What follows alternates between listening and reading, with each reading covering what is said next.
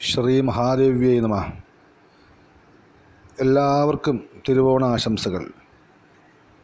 ഞാൻ കാലടി മാധവൻ നമ്പൂതിരി.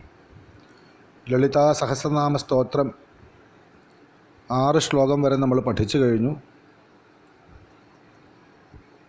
വളരെ ശ്രദ്ധയോടെ പലവട്ടം ചൊല്ലി ചൊല്ലി തെറ്റുകൾ തിരുത്തി ശ്രദ്ധയോടെ പാരായണം ചെയ്യാൻ ശ്രമിക്കാം. ഇന്ന് നമുക്ക് ഏഴ് എട്ട് ഒമ്പത് ശ്ലോകങ്ങൾ നോക്കാം.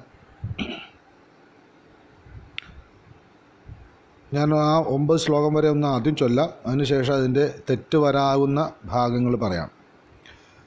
നവചമ്പക പുഷ്പാഭനാസാദണ്ഡവിരാജിത താരാകാന്തി തിരസ്കാരിനാസാഭരണഭാസുര.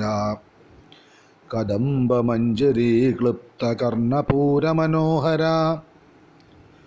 താടങ്കയുകളീഭൂതതപനോടുപമണ്ഡല പത്മരാഗശിലാദർശ പരിഭാവികപോലഭൂ നവവിദ്രുമബിംബശ്രേണ്യക്കാരിരധനച്ഛത. ഇതാണ് ചൊല്ലേണ്ട രീതി. ആദ്യത്തെ വരി നവചമ്പക പുഷ്പാഭ നാസാദണ്ഡവിരാജിത അതിൽ പല പല വാക്കുകൾ ചേർത്തിട്ടുള്ള ഒരു നാമാണ്. ഇപ്പം നവ ചമ്പക പുഷ്പ ആഭ നാസാദണ്ഡ വിരാജിത നവ ചമ്പക ചെമ്പകയല്ല സംസ്കൃതത്തിൽ ചമ്പക എന്ന് ചൊല്ലണം.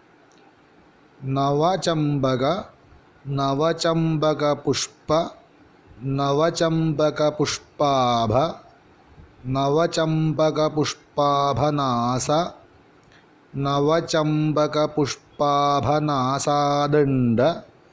നവചമ്പക പുഷ്പാഭനാസാദണ്ഡ നവചമ്പക പുഷ്പാഭനാസാദണ്ഡ വിരാജിത ഇങ്ങനെയാണ് വരിക. വിരാജിത എന്ന് പറയുമ്പോൾ ദൻ നാസാദണ്ഡ വിരാജിതയാണ് മൂക്കിനെ കുറിച്ചിട്ടാണ് പറയുന്നത്. കൂടുതൽ അർത്ഥം നമുക്ക് പിന്നെ പഠിക്കാം. ചൊല്ലേണ്ട രീതിയാണ്. നവചമ്പക പുഷ്പാഭ നാസാദണ്ഡ വിരാജിത ഇങ്ങനെയാണ് എന്റെ രീതി. എങ്കിലും അങ്ങനെ മുറിക്കാൻ പാടില്ല. ഒരുമിച്ച് തന്നെ ചൊല്ലണം. പക്ഷേ മുറിച്ചതായിട്ട് നമുക്കൊരു തോന്നലുണ്ടാവണം. നവചമ്പക പുഷ്പാഭ നാസാദണ്ഡ വിരാജിത എന്ന് ചൊല്ലാം. താരാകാന്തി തിരസ്കാരിനാസാഭരണഭാസുര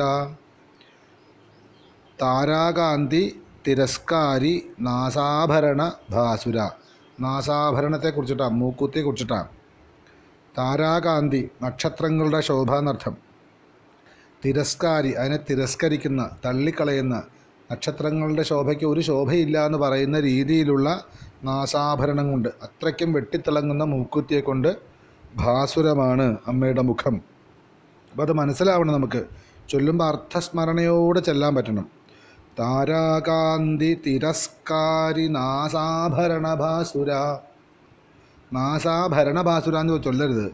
ദേവി അതുകൊണ്ട് ഭരണഭാസുര എന്നൊക്കെ പറയും. ഭരണമല്ല നാസ ആഭരണ നാസാഭരണ. ഇപ്പം താരാകാന്തി തിരസ്കാരി നാസാഭരണ ഭാസുര എന്ന് ചൊല്ലി പഠിക്കാം ഇത് ഞാൻ പറഞ്ഞു തരുന്നതിൽ എന്തെങ്കിലും സംശയം ഉണ്ടെങ്കിൽ ഒരു മടിയും കൂടാതെ എനിക്ക് മെസ്സേജ് അയക്കണം. വോയിസ് മെസ്സേജ് ആയിട്ടോ ടൈപ്പ് ചെയ്തിട്ടോ അയക്കണം. അത് പൊതുവായിട്ടുള്ളൊരു ചോദ്യമാണെങ്കിൽ ഗ്രൂപ്പിൽ തന്നെ ഞാൻ ഇടുന്നതാണ് ഉത്തരം. എട്ടാമത്തെ കദംബ മഞ്ജരി ക്ലിപ്ത കർണപൂര മനോഹര. അവിടുത്തെ വാക്കുകൾ കദംബ മഞ്ജരി ക്ലുപ്ത കർണപൂര മനോഹര. ഈ ക്ലിപ്തം എന്ന ക്ല് എന്ന് പറയുക ക്ലീ എന്ന് വന്നുകൂടാ. ഇപ്പം എല്ലായിടത്തും അങ്ങനെയാണ് ടൈപ്പ് ചെയ്തിട്ടുള്ളത്. ൽ എന്നൊരു വാക്ക് ആർക്കും എഴുതാൻ തന്നെ അറിയില്ല ഇപ്പോൾ. ക്ലിപ്തം ക്ല് ക്ലി എന്ന് വേണം. അപ്പോൾ ക്ലീ എന്ന് വന്നുകൂടാ. ക്ല് എന്നുള്ള ഇത് ക്ലിപ്തം എന്ന് പറയാൻ പറ്റില്ല. അപ്പോൾ ക്ലിപ്തം എന്ന് പറയാം. രലയോരഭേദാന്ന് ലാന്നാണെങ്കിലും ലാന്നാണെങ്കിലും കുഴപ്പമില്ല എന്ന് പ്രമാണമുണ്ട്. അപ്പോൾ കദംബ മഞ്ചരി. കദംബിൻ പൂവ് അതിനെ മഞ്ചരി കൂട്ടം. അപ്പോൾ കദംബ മഞ്ചരി ക്ലുപ്തം. കദംബ കദംബ മഞ്ചികളെ മഞ്ചരികളെ കൊണ്ട് കൂടിച്ചേർന്നത്. അതോട് ചേർന്നത് എന്നർത്ഥം. പൂ കദംബിൻ പൂക്കുല എന്നർത്ഥം. അപ്പം കദംബ മഞ്ചരി ക്ലുപ്ത കർണപൂര മനോഹര കർണപൂര കർണത്തെ പൂരിപ്പിക്കാം. ചെവി നല്ല മനോഹരമായിട്ട് പൂരിപ്പിക്കുക വെച്ചാൽ അലങ്കരിക്കുക എന്നർത്ഥം ഇവിടെ. അതുകൊണ്ട് മനോഹരയാണ്. അപ്പോൾ ചെവികളിൽ ധാരാളം കദമ്പിൻ പൂക്കുല പൂക്കുലകളുണ്ട് എന്നർത്ഥം. അപ്പോൾ അത് നമുക്ക് ചൊല്ലുമ്പോൾ മനസ്സിലാവാനാണ്. ദേവിയെ കണ്ടിട്ട് വർണിക്കുകയാണ്. അതുകൊണ്ട് കദംബമഞ്ജരി ക്ലിപ്ത കർണപൂര മനോഹര എന്ന് ചൊല്ലാം. ഇപ്പോൾ കദംബമഞ്ജരി എന്നും ക്ലിപ്തം എന്നും ചേർത്ത് കദംബമഞ്ജരി ക്ലിപ്ത. കദംബമഞ്ജരി ക്ലിപ്ത കർണപൂര മനോഹര എന്ന് ചൊല്ലാം. അടുത്തത് താടങ്കയുകളീ ഭൂതതപനോടുപമണ്ഡല. താടങ്കയുകളീഭൂത തപനോടുപമണ്ഡല. മണ്ഡല എന്നാണ്. ഉപമണ്ഡല അല്ല മണ്ഡല. മണ്ഡല എന്ന് വെച്ചാൽ ശോഭിക്കുക എന്ന് തന്നെയാണ് അർത്ഥം ഇവിടെ. ഇവിടെ താടങ്ക യുഗളീഭൂത തപൻ തപന ഉടുപ മണ്ഡല എന്നാണ് തപനൻ സൂര്യൻ ഉടുപൻ ചന്ദ്രൻ. അപ്പം താടങ്കയുകളെ ഭൂത യുഗളി യുഗളമായി തീർന്നു. അതായത് അമ്മയുടെ കാതിലെ കമ്മലിനെ കുറിച്ചിട്ടാണ് പറയുന്നത് അപ്പം താടങ്കം ജൽ കമ്മൽ അങ്ങനെ ആയി തീർന്നു എന്നാണ് അല്ലാണ്ട് അത് കമ്മലിട്ടു എന്നല്ല അമ്മയുടെ രണ്ട് ചെവികളിലെയും കമ്മലായി തീർന്ന എങ്ങനെയാണ്? ആരാണ്? തപനനും ഉടുപ്പനും സൂര്യനും ചന്ദ്രനും ദേവിയുടെ ഓരോ കമ്മലായി തീർന്ന അതാണ് ഭൂതം എന്ന് പറഞ്ഞത്. അങ്ങനെ ആയി തീർന്നു അതുകൊണ്ട് മനോഹരയാണ്. ഇപ്പം രണ്ട് ഓരോ ചെവികളിലും ഒന്നിൽ സൂര്യനും ഒന്നിൽ ചന്ദ്രനുമായിട്ട് കമ്മലിട്ടുകൊണ്ട് മനോഹരയായ മനോഹരിയായ ദേവിക്ക് നമസ്കാരം എന്നർത്ഥം ഇപ്പം ചൊല്ലുമ്പോൾ താടങ്കയുകളി അവിടെ യുകളി എന്ന് പറയുന്നത് യുഗളി. താട്ട ടായ ഡയല്ല താട്ട ഇങ്ക ഇങ്കല്ല ഇങ്കയാണ് അപ്പം താടങ്ക യുഗളീഭൂത തപനോടുപമണ്ഡല തപനോടുപൻ. തപനനും ഉടുപനും എന്നുള്ള അർത്ഥം മനസ്സിലാവണം. താടങ്കയുകളീഭൂത തപനോടുപമണ്ഡല. തപനോടുപമണ്ഡല. തപനോടുപമണ്ഡല എന്ന് ചൊല്ലരുത്. തപനോടുപമണ്ഡല അപ്പം മണ്ഡല എന്നുള്ളതിന് സ്ട്രെസ് കൊടുത്താൽ അത് കറക്റ്റാവും താടങ്കയുകളീഭൂത തപനോടുപമണ്ഡല പത്മരാഗശിലാദർശ പരിഭാവി കപോലഭൂ. കപോലഭൂ കപോലത്തെ കവിൾത്തടാണ്. കവിൾത്തടം അങ്ങനെ ആയി തീർന്നു അങ്ങനെയുള്ള കവിൾത്തടത്തോട് കൂടി ജനിച്ചവൾക്ക് നമസ്കാരം എന്നർത്ഥം അതെന്താണ്? പരിഭാവി കപോലഭുവാണ് എന്തിനെയോ പരിഭവിപ്പിക്കുന്ന കവ- കവിൾ കവിൾത്തടാണ്. ആർക്കും അമ്മയുടെ കവിൾത്തടം കണ്ടിട്ട് ഒരു പരിഭവം ഉണ്ടായി. ഏ എനിക്കിത്ര സൗന്ദര്യമില്ലല്ലോ എന്ന് തോന്നുന്ന തരത്തിലുള്ളൊരു കവിൾത്തടമാണ് എന്ന് ഉപമിക്കുന്നു. എന്താണത്?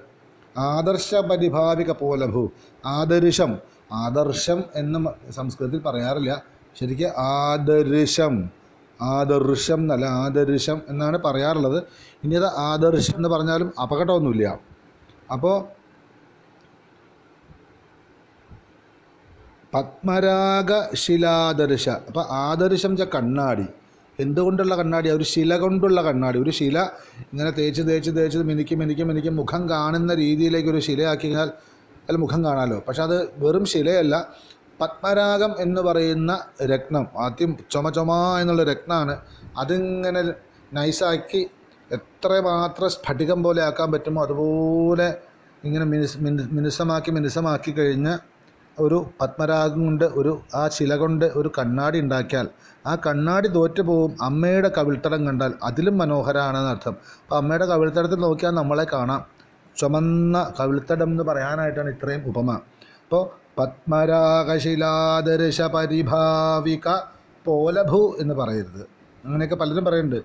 പരിഭാവി കപോലഭൂ എന്ന് പറയുന്നത് കപോലം കവിൾത്തടം. പത്മരാഗശിലാദർശ പരിഭാവി കപോലഭൂ അവിടെ ഭൂഹു എന്ന് ചെല്ലരുത്. ഭൂ എന്ന് തന്നെ വിടാൻ പഠിക്കണം. ഒരു നാണക്കേടും കൂടാതെ പഠിക്കണം. പത്മരാഗശിലാദർശ പരിഭാവി കപോലഭൂ നവവിദ്രുമബിംബശ്രീന്യക്കാരിരതനച്ഛത അവിടെ രതനച്ഛത രതനം ഛതം എന്ന് വെച്ചാൽ കീഴ്ചുണ്ടും മേൽചുണ്ടും എന്നർത്ഥം അപ്പോൾ രതനം ഛതം കീഴ്ചുണ്ട് മേൽചുണ്ട് എന്നർത്ഥം അപ്പം അതിനെക്കുറിച്ച് പറയാണ്. അമ്മയുടെ മൂക്ക് പറഞ്ഞു മൂക്കൂത്തി പറഞ്ഞു അമ്മയുടെ കവിൾത്തരം പറഞ്ഞു. പിന്നെ ചുണ്ടല്ലേ പറയേണ്ടത്? അതുകൊണ്ടാണ് അവിടെ. അപ്പോൾ രതനച്ഛത എന്ന് പറയുമ്പോൾ ആ കീഴ്ചുണ്ടും മേൽചുണ്ടും എങ്ങനെയാണ്? ഞെക്കാരി രതനച്ഛത എന്തിനെയോ തിരസ്കരിക്കുന്നു തല്ലി ഓടിക്കുന്നു. അല്ലെങ്കിൽ നിങ്ങൾക്കൊന്നും ഒരു സൗന്ദര്യവും മധുരവും ഇല്ല എന്ന് പറയുന്ന രീതിയിലുള്ള ചുണ്ടാണ്. അത് ആരെയാണ്? അമ്മ ഞെക്കരിക്കുന്നത് എന്ന് വെച്ചാൽ ബിംബശ്രീ എന്നർത്ഥം. എന്തോ ഐശ്വര്യത്തെ എന്തിന്റെയോ ഒരു ഐശ്വര്യത്തെയാണ്. അത് ബിംബം തൊണ്ടിപ്പഴം അല്ലെങ്കിൽ ഞാവൽപ്പഴം എന്നൊക്കെ പറയുന്നത് തൊണ്ടിപ്പഴത്തിന് പഴത്തിന്റെ ആ ഒരു ചുമ ചുമാന്നിരിക്കുന്ന ഒരു ഐശ്വര്യമുണ്ട്. ആ ഐശ്വര്യത്തിനകത്ത് ആ മൃദുത്വമുണ്ട് മധുരമുണ്ട്. അപ്പോൾ അതിനൊക്കെ തിരസ്കരിക്കുന്ന തരത്തിൽ അമ്മയുടെ കീഴ്ചുണ്ടും മേൽചുണ്ടും കണ്ടാൽ. അപ്പോൾ വിദ്രുമം ബിംബം. ഞാവൽപ്പഴവും തൊണ്ടിപ്പഴവും എന്ന് പറയാം. ഈ രണ്ട് പേരുടെയും ഐശ്വര്യത്തെ നശിപ്പിക്കുന്നതാണോ ഇല്ലാതാക്കുന്നതാണോ അമ്മയുടെ മേൽച്ചുണ്ടും കീഴ്ചുണ്ടും അതെങ്ങനെയുള്ള നവവിദ്രുമം? ഏറ്റവും പുതി ഇപ്പോൾ അങ്ങോട്ട് പഴുത്ത് പൊട്ടാറായിട്ട് നിൽക്കുന്ന ഇപ്പോൾ പറിച്ചെടുത്താൽ കഴിക്കാൻ പാകത്തിനുള്ള വിദ്രുമത്തിന്റെയും ബിംബത്തിന്റെയും ഐശ്വര്യത്തെ ഞെക്കരിക്കുന്ന അമ്മയുടെ കീഴ്ചുണ്ടിനും മെൽച്ചുണ്ടിനും നമസ്കാരം. അങ്ങനെയുള്ള അമ്മയ്ക്ക് നമസ്കാരം എന്നാണ് അർത്ഥം. അപ്പോൾ ചൊല്ലുമ്പോൾ നവവി ദ്രുമ ബിംബ എന്ന് പറയും. നവ വിദ്രുമ ബിംബശ്രീ ഞെക്കാരി രതനച്ഛത എന്നങ്ങനെ പറയണം. ഇങ്ങനെ എന്നാലേ അമ്മയുടെ ചുണ്ടിനുള്ള നമസ്കാരമാവുള്ളൂ നവവിദ്രം നവവിദ്രുമ ബിംബ. അപ്പോൾ അവിടെ ചിലപ്പോൾ തെറ്റാൻ പറ്റുന്ന സ്ഥലം നവവിദ്രുമ ബിംബം എന്ന് ചൊല്ലും. നവവിദ്രുമ ബിംബ എന്ന് പറയാണ്ട് ബിം നവവിദ്രുമ ബിംബം എന്ന് ചൊല്ല വിദ്രുമ ബിംബം എന്നില്ല. നവവിദ്രുമ ബിംബ വിദ്രുമ ബിംബ നവവിദ്രുമ ബിംബ നവവിദ്രുമ ബിംബശ്രീൻ അശ്രീ. അത് ഞാൻ അടുത്ത വാക്ക. ഞക്കാരി രതനച്ഛത നവവിദ്രുമ ബിംബശ്രീന്യക്കാരി രതനച്ഛത ചൊല്ലി പഠിക്കാം. ഇങ്ങനെയാണ് ഈ ഏഴ് എട്ട് ഒമ്പത് ശ്ലോകങ്ങൾ ഇത് ശരിക്കും ഒരു ഗുരുനാഥന്റെ അടുത്തിരുന്ന് ഓരോ അക്ഷരങ്ങളും ശരിയാക്കി അട്ടിക്കൊണ്ട് പഠിക്കേണ്ടതാണ്. എങ്കിലും നിങ്ങൾ നോക്കൂ സംശയമുള്ളത് ചോദിക്കുക ചൊല്ലി കൽപ്പിക്കണം എന്നുള്ളവർക്കും പേഴ്സണലായിട്ട് അയക്കാം. തെറ്റുണ്ടെങ്കിൽ ഞാൻ പറഞ്ഞു തരാം. നവചമ്പക പുഷ്പാഭനാസാദണ്ഡ വിരാജിത താരാകാന്തി തിരസ്കാരി നാസാഭരണഭാസുര. കദംബമഞ്ജരീ ക്ലുപ്ത കർണപൂരമനോഹര താടങ്കയുഗളീഭൂതതപനോടുപമണ്ഡല പത്മരാഗശിലാദർശ പരിഭാവി കപോലഭൂ നവവിദ്രുമബിംബശ്രീന്യക്കാരിരതനച്ഛത ഇങ്ങനെ ചൊല്ലി പഠിക്കൂ. എല്ലാവരെയും മഹാദേവി അനുഗ്രഹിക്കട്ടെ. ശ്രീ മഹാദേവിയെ നമ. ശ്രീ മഹാദേവിയെ നമ. എല്ലാ സജ്ജനങ്ങൾക്കും നമസ്കാരം. ഞാൻ കാലടി മാധവൻ നമ്പൂതിരി. ലളിതാ സഹസ്രനാമ സ്തോത്രത്തിലെ ഒമ്പത് ശ്ലോകങ്ങൾ വരെ നമ്മൾ പഠിച്ചു കഴിഞ്ഞു. ബാക്കി ഭാഗം നോക്കാം. പത്താമത്തെ ശ്ലോകം ശുദ്ധവിദ്യാങ്കുരാകാരദ്വിജപങ്ക്തിദ്വയോജ്വല കർപ്പൂരവീട്ടികാമോദസമാകർഷദ്ദിഗന്തര ഇവിടെ ഞാനൊന്ന് വാക്കുകൾ പിരിക്കാം. ശുദ്ധവിദ്യാങ്കുരാകാരദ്വിജപങ്ക്തിദ്വയോജ്വല ഉജ്ജ്വലയാണ് ദേവി. ദ്വയോജ്വലയാണ് എന്തോ രണ്ടുകൊണ്ട് ഉജ്ജ്വലയാണ്. പങ്ക്തിദ്വയോജ്വല രണ്ട് നിരകളെ കൊണ്ട് ഉജ്ജ്വലയാണ്. ദ്വിജപങ്ക്തിദ്വയോജ്വല ദ്വിജം ച പല്ലുകളാണ്. രണ്ട് വരി പല്ലുകളാണല്ലോ. അതിന്റെയൊക്കെ നിഗൂഢമായ അർത്ഥങ്ങൾ നമുക്ക് പിന്നീട് ശ്രദ്ധിക്കാം. അല്ലെങ്കിൽ യൂട്യൂബിലൂടെ കേൾക്കാം. അപ്പം അമ്മയുടെ ചുണ്ടുകളെക്കുറിച്ചാണ് പറഞ്ഞത് ഒമ്പതാമത്തെ ശ്ലോകം കഴിയുന്നതോട് കൂടിയിട്ട്. ഇവിടെ ചുണ്ട് കഴിഞ്ഞാൽ പിന്നെ നമുക്ക് ചിന്തിക്കാൻ നമ്മൾ പല്ലാണല്ലോ. അമ്മയുടെ പല്ല് കാണണമെങ്കിൽ തന്നെ അമ്മ ചിരിക്കണം അമ്മ ചുണ്ടൊന്ന് വിടർത്തണം. അതൊക്കെ നമ്മുടെ മനസ്സിന്റെ ഭക്തി പോലെ ഇരിക്കും. അപ്പോൾ രണ്ട് വരി പല്ലുകളെ കൊണ്ട് ഉജ്ജ്വലയാണ് എന്തോ ആകാര ദ്വിജമാണ് എന്തോ മറ്റെന്തിന്റെയോ ആകൃതി പോലെയുള്ള പല്ലുകൾ എന്ന് വശിന്യാദി വാഗ്ദേവതകൾ പറയുന്നു. അങ്കുരാകാരാണ്. എന്താകാരം എന്താ ആകൃതിയാണെന്ന് വെച്ചാൽ എന്തോ ഒരു മുള പൊട്ടുന്ന അവസ്ഥ. ഇപ്പോൾ വിത്തുകളൊക്കെ മുള പൊട്ടുന്ന സമയത്തുള്ള ആ മുളച്ചങ്ങോട്ട് വരുമ്പോഴുള്ള അവസ്ഥ. വലുതായിട്ടുള്ളതല്ല മുള എന്ന് പറയുന്ന അവസ്ഥ അറിയാലോ? അപ്പോൾ എന്തോ രണ്ട് വരിയായിട്ട് മുള പൊട്ടി നിൽക്കുന്ന എന്തിന്റെയോ ആകൃതി പോലെയുള്ള പല്ലുകളെ കൊണ്ട് ഉജ്ജ്വലയാണ്. ആകെ മുപ്പത്തിരണ്ട് പല്ലാണുള്ളത്. ഇപ്പോൾ പതിനാറും പതിനാറുമായിട്ടുള്ള രണ്ട് വരികളിലെ കണ്ടു കഴിഞ്ഞാൽ ഒരു എന്തോ മുള പൊട്ടിയിരിക്കുകയാണോ ഇപ്പം അങ്ങോട്ട് മുള പൊട്ടിയതാണോ എന്ന് തോന്നുന്ന തരത്തിലുള്ള രണ്ട് വരി പല്ലുകളെ കൊണ്ട് ഉജ്ജ്വലയാണ്. ഞാൻ പറഞ്ഞു വരുമ്പോൾ അർത്ഥമറിയാതെ പറഞ്ഞു പോവാണ്. എത്ര പറഞ്ഞാലും നമുക്ക് കൂടുതലൊന്നും ആവില്ലല്ലോ. അപ്പോൾ വിദ്യാകാര വിദ്യാങ്കുരാകാരാണ്. വിദ്യയുടെ അങ്കുരാകാരമാണെന്നും ഏതോ വിദ്യയുടെ അങ്കുരാകാരമാണെന്ന് തോന്നുന്ന തരത്തിലുള്ള മുള പൊട്ടിയിട്ടുള്ള രണ്ട് വരി പല്ലുകളെ കൊണ്ട് ശോഭിക്കുന്നവൾ എന്നർത്ഥം. അതെന്ത് വിദ്യ എന്ന് വെച്ചാൽ ശുദ്ധവിദ്യ എന്നർത്ഥം. ശുദ്ധവിദ്യ എന്താണ് എന്നുള്ള കാര്യങ്ങളൊക്കെ വളരെ ഗുരുനാഥന്റെ അടുത്തിരുന്ന് വളരെ വളരെ അടുത്തിരുന്ന് ഗുരുനാഥന്റെ പൂർണമായിട്ടുള്ള അനുഗ്രഹത്തോടെ സ്വീകരിക്കേണ്ട വിദ്യയാണ് ശുദ്ധവിദ്യ എന്നർത്ഥം. ശ്രീവിദ്യ എന്നർത്ഥം. അതിനെക്കുറിച്ചുള്ള വലിയ രീതിയിലുള്ള വ്യാഖ്യാനം ഇതിലൂടെ പറഞ്ഞുകൂടാ. അത് ഗുരുനാഥൻ തന്നെ പറഞ്ഞു തരേണ്ടതാണ്. അതിന് പ്രത്യേക ദീക്ഷയും ഗുരുദ ഗുരുദേവന്റെ അടുത്തുള്ള സമർപ്പണവും അദ്ദേഹത്തിന്റെ നിരീക്ഷണ പരീക്ഷണങ്ങളിൽ വിജയിക്കുകയൊക്കെ ചെയ്താൽ മാത്രം കിട്ടുന്ന അസ്മാൽ പരതരം നാസ്തി എന്ന് പറയുന്ന സാക്ഷാൽ ശ്രീവിദ്യ ആ മന്ത്രത്തിന്റെ രണ്ട് വരി രണ്ട് വരിയായിട്ട് മുളച്ചതാണോ എന്ന് തോന്നുമെന്ന് പറഞ്ഞാൽ അത്രയ്ക്കും ശുദ്ധമാണ് അമ്മയുടെ പല്ലുകൾ എന്നർത്ഥം അപ്പം അത് ചൊല്ലുമ്പോൾ ശുദ്ധമായിട്ട് തന്നെ ചൊല്ലണം. അതിൽ അമ്മയുടെ പല്ലിനെ മോശമാക്കരുത് നമ്മൾ അപ്പോൾ ശുദ്ധവിദ്യാങ്കുരാകാരദ്വിജ പങ്ക്തിദ്വയോജ്വല എന്ന് പറയുമ്പോൾ ശുദ്ധ ഒരു വാക്കാണ്. വിദ്യ അങ്കുര ആകാര ദ്വിജ പങ്ക്തി ദ്വയ ഉജ്ജ്വല. ഇത്രയും വാക്കുകളാണ്. ദ്വയ ഉജ്ജ്വല ദ്വയോജ്വല പങ്ക്തിദ്വയോജ്വല ദ്വിജപങ്ക്തിദ്വയോജ്വല ആകാരദ്വിജപങ്ക്തിദ്വയോജ്വല അങ്കുരാകാരദ്വിജപങ്ക്തിദ്വയോജ്വല വിദ്യാങ്കുരാകാരദ്വിജപങ്ക്തിദ്വയോജ്വല ശുദ്ധവിദ്യാങ്കുരാകാരദ്വിജപങ്ക്തിദ്വയോജ്വല ശുദ്ധവിദ്യ അങ്കുരാകാര ശുദ്ധവിദ്യാങ്കുരാകാരം ചൊല്ലരുത്. ശുദ്ധവിദ്യയുടെ അങ്കുരാകാരമാകുന്ന ദ്വിജപങ്ക്തികളെ കൊണ്ട് ദ്വിജപങ്ക്തികളെ കൊണ്ട് അതായത് രണ്ട് പങ്ക്തികളെ കൊണ്ട് പങ്ക്തിദ്വയം എന്നാണ് അർത്ഥം. അപ്പോൾ ദ്വിജപങ്ക്തിദ്വയത്തെ കൊണ്ട് ഉജ്ജ്വലയാണെന്നർത്ഥം ഈയൊരു ഈയൊരു വരി തന്നെ എത്രയോ വർഷമെടുത്ത് പറയാവുന്ന വ്യാഖ്യാനത്തിനുള്ളതുണ്ട്. അങ്ങോട്ടത് പോകുന്നില്ല. നമുക്ക് ചൊല്ലാന ചൊല്ലാനാണ് പഠിക്കുന്നത്. അപ്പോൾ ശുദ്ധവിദ്യാങ്കുരാകാരദ്വിജപങ്ക്തിദ്വയോജ്വല എന്നാണ് ചൊല്ലണം.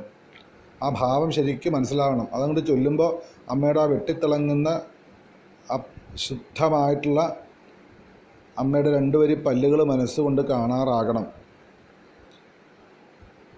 ശുദ്ധവിദ്യാങ്കുരാകാരദ്വിജപങ്ക്തിദ്വയോജ്വല. അവിടെ തെറ്റുന്ന ഒരു ഭാഗം എന്ന് വെച്ചാൽ വിദ്യ അങ്കുരാകാരം എന്ന് ചൊല്ലണം. ദ്വിജമാണ്. ദ്വിജമല്ല. ദ്വ് എന്ന് പറഞ്ഞ് പഠിക്കണം. ദ്വിജ പങ്ക്തി അല്ല. പങ്ക്തി പങ്ക്തി പങ്ക്തി. എല്ലാ അക്ഷരങ്ങളും കുറച്ചെങ്കിലും കേൾക്കണം.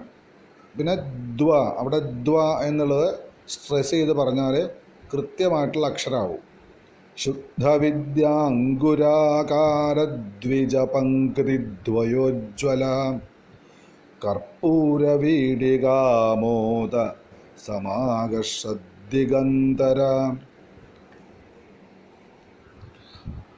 കർപ്പൂരവീടികാമോദ കർപ്പൂരവീടികാമോദ സമാകർഷദിഗന്തര അർത്ഥം പറഞ്ഞു പോകുന്നില്ല. അവിടെ കർപ്പൂരവീടിക എന്നൊരു വാക്കാണ്. വെറ്റില ചുരുളാണ്. മുറുക്കുന്ന മുറുക്കുന്നവർക്ക് അറിയാൻ വെറ്റില ചുരുള. അതിൽ കുറേ കർപ്പൂര വീടികയ്ക്കൊക്കെ പ്രമാണമുണ്ട്. അതൊക്കെ യൂട്യൂബ് ചാനലിലൂടെ കേൾക്കാം. കർപ്പൂര വീടിക ആമോദ സമാകർഷത് ദിക്ക് അന്തര. ദിക്ക് അന്തര ദിഗന്തര ആകർഷത് ദിക്ക് അകന്തര ആകർഷദിഗന്ധര എന്ന് പറയണം മിക്ക പുസ്തകങ്ങളിലും ആകർഷ എന്നുള്ളൂ ആകർഷത് എന്ന് കഴിഞ്ഞ് ദിഗന്ധര വന്നാൽ അത് ദി എന്നുള്ളത് ദി എന്ന് ഉപയോഗിക്കണം. അത് ഇല്ലാത്തവർ അത് രണ്ട് ദായാക്കി എഴുതി വെച്ച് പഠിക്കണം. കർപ്പൂര വീടിക ആമോദ കർപ്പൂര ബീഡി അല്ല നമ്മളൊക്കെ ബീഡി എന്ന് പറയാനാണ് എളുപ്പം നമുക്ക്. വി ടി ആണ്. വി ഡി അല്ല വി ടി ട. ആ ട അപ്പോൾ കർപ്പൂര വീട്ടിക കർപ്പൂര വീട്ടിക എന്നാണ് അതിന്റെ വാക്ക്. അപ്പോൾ ആകാര എന്നും കൂടെ കർപ്പ ആമോദ എന്നും കൂടെ ചേർത്താൽ കർപ്പൂര വീടിക ആമോദ. അപ്പോൾ കർപ്പൂര വീടിക ആമോദ ആമോദം സുഗന്ധം? സം ആക സമ്യക്കാകും വണ്ണം ആകർഷത്താണ്. അതാണ് സമാകർഷത്. അപ്പോൾ സമാകർഷ ദിഗന്തര ദിഗ് അന്തര അങ്ങനെ തന്നെ ചൊല്ലി പഠിക്കുക ചൊല്ലാൻ പഠിപ്പിക്കുന്നുണ്ട്. സംശയം വന്നാൽ അത് പേഴ്സണലായിട്ട് ചോദിക്കുക ഗ്രൂപ്പിൽ അതിന്റെ ഉത്തരം ഇടാം. കർപ്പൂരവീട്ടികാമോദ സമാകർഷദിഗന്തര എന്ന് ചൊല്ലാം.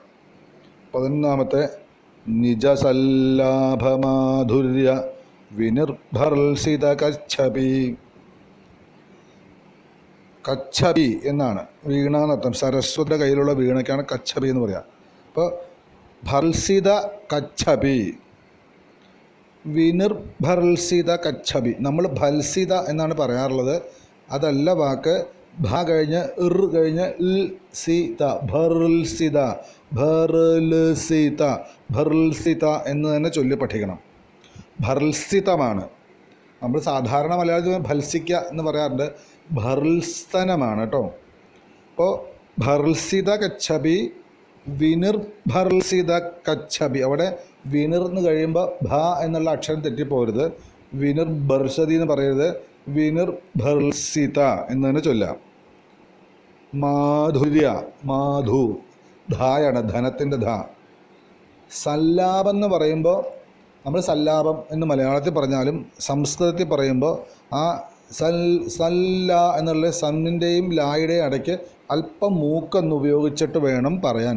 സല്ലാപ സല്ലാപ എന്ന് തന്നെ വേണം പ്രയോഗിക്കാൻ. അപ്പോൾ നിജ സല്ലാപ മാധുര്യ വിനിർ ഭർസിത കച്ഛപി കച്ചപി അല്ല ചായും ഛായുമാണ് അച്ഛൻ എന്നുള്ളതിന്റെ ഛ അപ്പം കച്ചപ്പി ബി അല്ല കച്ചപി. നിജസല്ലാപ മാധുര്യ വിനിർഭർസിത കച്ഛപി എന്നൊന്ന് ചൊല്ലാം. അപ്പോൾ നിജസല്ലാപമാധുര്യ വിനിർഭർസിത കച്ഛപി മന്ദസ്മിത പ്രഭാപൂരമജ്ജത് കാമേശമാനസ. മാനസ കാമേശമാനസ മജ്ജത് കാമേശമാനസ പൂരമജ്ജത് പ്രഭാപൂരമജ്ജത്കാമേശമാനസ. സ്മിതപ്രഭാപൂരമജ്ജത്കാമേശമാനസ. മന്ദസ്മിതപ്രഭാപൂരമജ്ജത്കാമേശമാനസ. സ്മിതപ്രഭാപൂരമജ്ജത് കാമേശമാനസ മന്ദസ്മിതപ്രഭാപൂരമജ്ജത് കാമേശമാനസ ഇതാണ് അതിന്റെ രീതി. അപ്പോൾ മന്ദ എന്ന് വെച്ചാൽ മന്ദൻ എന്നുള്ള മന്ദ ചന്ദനം നാ ദായാണ് മന്ദസ്മിത. ഇവിടെ തായാണ് മന്ദസ്മിത പ്രഭാ ഭായാണ് പ്രഭാപൂരം. ഒറ്റ വാക്കാണ് അവിടെ തിരിക്കരുത്. തൃശ്ശൂർ പൂരമൊന്നുമല്ല പ്രഭാപൂരം. മന്ദസ്മിത അറിയാം ചിരിയാണ് അതിന്റെ പ്രഭയുടെ ശക്തി കൊണ്ട് അതിൽ ആ പ്രഭയുടെ വ്യാപനം കൊണ്ട് എന്നർത്ഥം പ്രഭാപൂരം. മജ്ജത്ത് മുങ്ങിയ എന്നർത്ഥം. കാമേശമാനസ കാമേശന്റെ മനസ്സോട് കൂടിയിട്ട്. അപ്പോൾ മഹാദേവനെ കുറിച്ചിട്ടാണ് അവിടെ പറയുന്നത്. മഹാദേവൻ ദേവിയുടെ ചിരിയിൽ മുങ്ങിപ്പോയി എന്നർത്ഥം പൊതുവേ പറഞ്ഞാൽ. അപ്പോൾ ചൊല്ലുമ്പോൾ മന്ദസ്മിത പ്രഭാപൂരമജ്ജത് കാമേശ കാമേശമാനസ അർത്ഥം മനസ്സിലാകുമ്പോൾ നമുക്ക് അങ്ങനെ അല്ല മന്ദസ്മിത പ്രഭ പൂരമഞ്ചത്ത് കാമേശമാനസ എന്ന് ചൊല്ലരുത്. മന്ദസ്മിത പ്രഭാപൂരമജ്ജത് കാമേശ കാമേശമാനസ എന്ന് ചൊല്ലുക.